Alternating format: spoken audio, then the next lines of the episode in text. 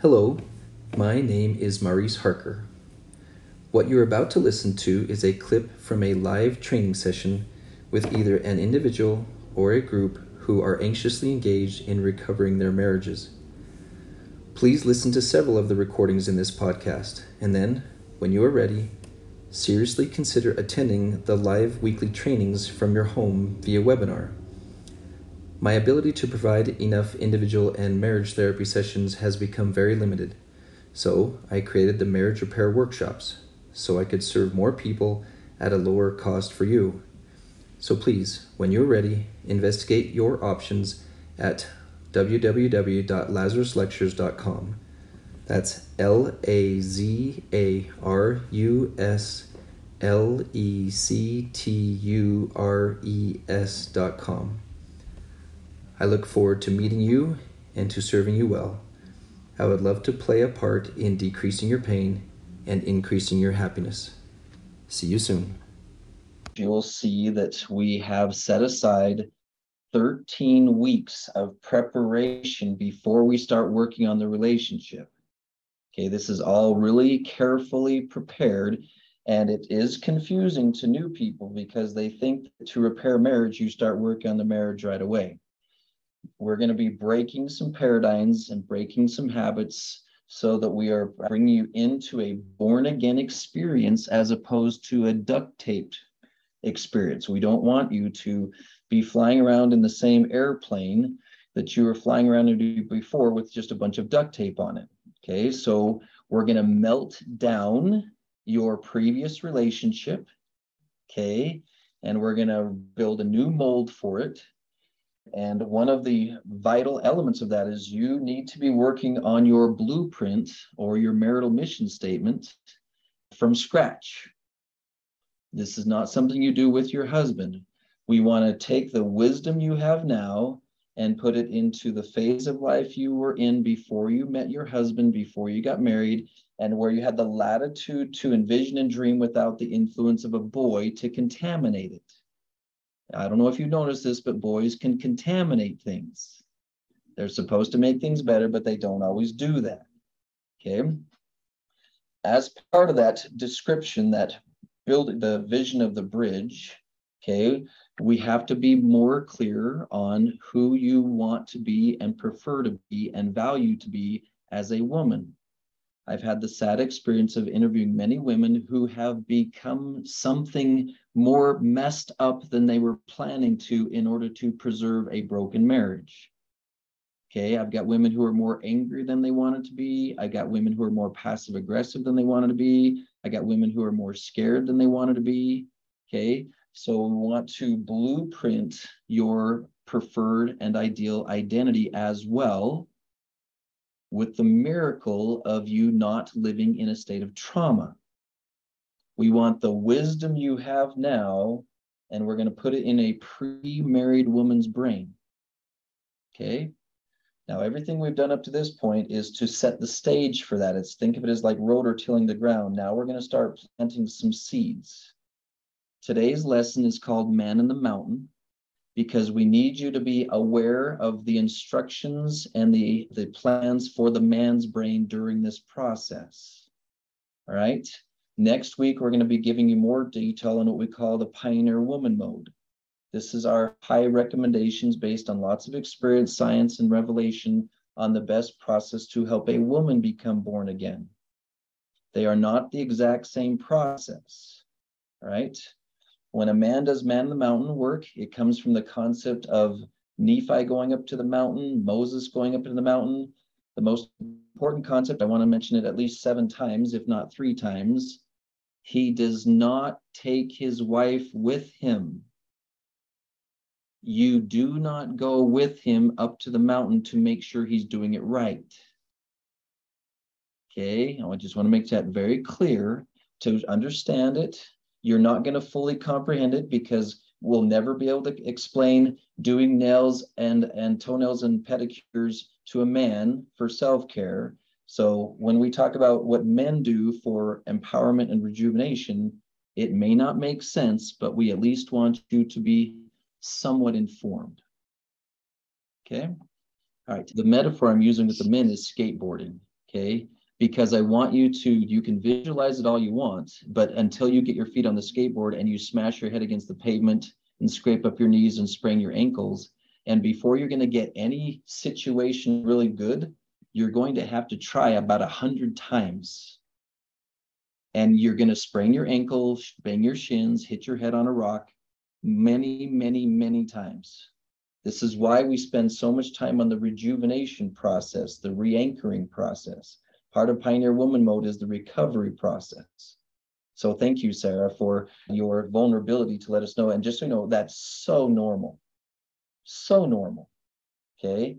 We always, you know, we flinch a little bit when someone hits the pavement when they're trying a new stunt on the skateboard. And you're like, oh, that's going to hurt. okay. But we're not surprised. We're just proud of you for trying. Now, I want to talk for a second, and, and I invite you to have a piece of paper where you have a line down the middle. And we want to separate, we want to give you some discernment training on the difference between a husband and a not husband. A husband and a not husband, okay? So that you know what you're dealing with. Think of it like into it's raining or it's not raining. It's snowing or it's not snowing. We're not teaching you this so you can get it to stop raining or get it to stop snowing. We're going to teach you this so that you can have a plan. I have one plan for when it rains and I have one plan for when it doesn't rain. I have one plan for when it snows and I have one plan for when it doesn't snow. I have one plan for when I'm in a relationship with a husband and I have a different plan for when I'm in a relationship with a man who is not a husband. Okay. And these men can switch back and forth just like it does outside of your window, but you're very capable of handling rain, not rain, rain, not rain, and you can adapt. So we want to train you to do the same thing. I have a husband for 20 minutes. Now I don't have a husband for an hour and a half. And now I do, and now I don't. So part of what you're going to be learning next week is a part of Pioneer Woman mode is having that adaptability to one, read the weather patterns, and two, make necessary adjustments so you don't need it to stop raining and you don't need it to rain. We want to take away the dependency element. Okay, so that you're not dependent on his state of mind. All right. Now, a husband, okay, a man who is healthy will recognize the need for a man in the mountain work. He will say, I am humble enough to know that I need personal revelation to be a husband. A husband will know that, a non husband will not know that. So, husbands know they need revelation, not husbands don't think they need revelation. So, if you're interacting with him and you can ask a question, do you need revelation this week? If he says, No, I'm good, then you know darn well you do not have a husband. Okay, if he goes, Yes, I'm going to need some revelation this week, and you go, Whew, oh, good, he already knows that. Now, the typical woman, when he says, No, I don't think I need revelation, says, Now I'm your mother, and I'm going to teach you that you do need revelation. Okay, no, ladies, he's going to have a piece of paper that says wife and mother.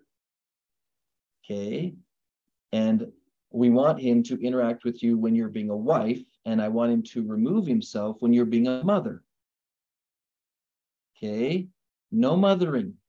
Okay, if you want to be a mom, spend time with your kids. Don't spend time with a man who's an adult male if you want to mother somebody. If your mother instinct kicks in, walk away. Do not be in the presence of a man when your mother instinct kicks in. Okay, you don't want him to act like a little boy, so don't act like a mother. Okay, just walk away. Okay, all right. So if he's a man, if he's a husband, when he goes up into the mountain, he's going to miss you, but he's going to go anyway. I feel like I'm abandoning you and the kids. I feel like I'm leaving you behind. Well, don't you think Nephi felt the same way when he abandoned his family? What about when Moses was up in the up in the mountain for 40 days? Do you think he was like, I probably should get back to the family? Probably should get back to the family. God's up there. We're not done talking yet. They're going to be fine. Now, ladies, what we don't want you doing, I want you to imagine that your husband actually makes a connection with God and he's up there and you send him a note that says, please bring home milk later today from the grocery store. And we need it by five. Okay. Do you really want to be the person interrupting his conversation with God? Okay. Can you do you really want to be that person that says, "Oh, sorry God, but I need milk." Sorry, but we need something for the kids. I have a need and only this man can meet it for me. Why? Because I'm used to that. Part of pioneer woman mode is the inconvenience of taking care of yourself while he's gone. Okay. Now, what is he actually doing while he's up there? Claire told us that a husband will be gathering resources. He'll be gathering energy. He'll be gathering wisdom. He'll be gathering ideas. He'll be gathering resources and he will bring something back. Now, here's a mistake I see wives do sometimes as well. When a man says, I'm going up into the mountain, she says, Oh, that's kind of like when you go to the grocery store. Let me give you a list of things to get from the grocery store and have you bring it back. So if you'll take this to God, I have a list of things I need you to get from God and bring them back. Okay. All right. So I'll need the following resources. We need some more bacon. We need some more flour. We need some more water. Okay. All right. So when he comes back and all he has is chickens and squirrels and a stack of wood, and you're like, this isn't going to work for me. You did not get things from God that I wanted you to get.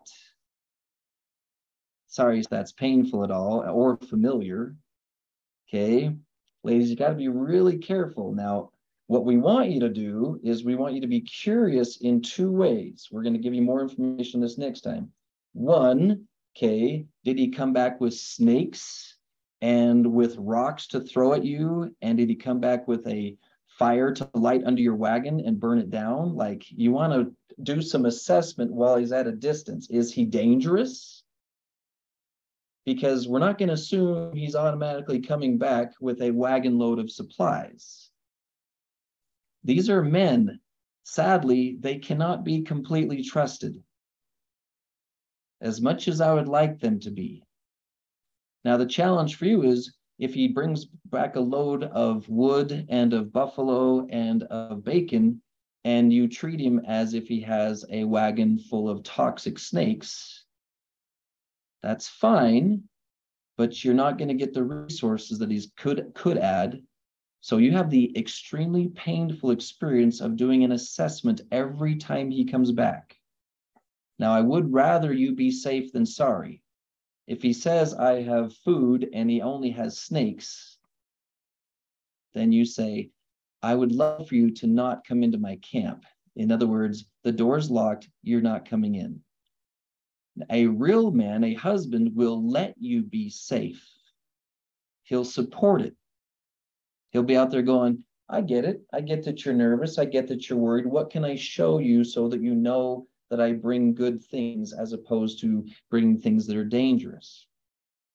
And if you say, well, I need to double check, I need to triple check, I need to quadruple check, a husband will support that.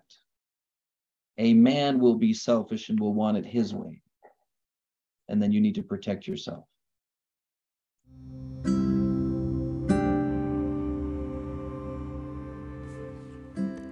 You have just finished listening to another principle that is one of many that you will find in a special class that I have put together called the Marriage Repair Workshops and the Lazarus Lectures.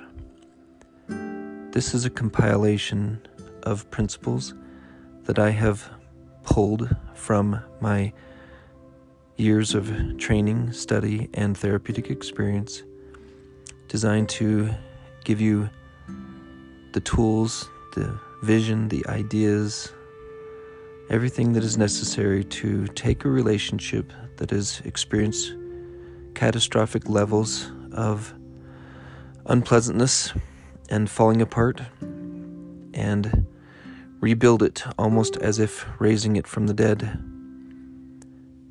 Please follow the links and attend at least one of our marriage repair workshops so that you can get a feel for what you will learn and get your attachment to the multimedia classroom that holds videos, audios, articles from me and several other specialists that we call the Lazarus Lectures, a 40 lesson series building from one principle to another so that you can discover what is necessary to pull off a miracle in your relationship. I hope you'll find great value in this.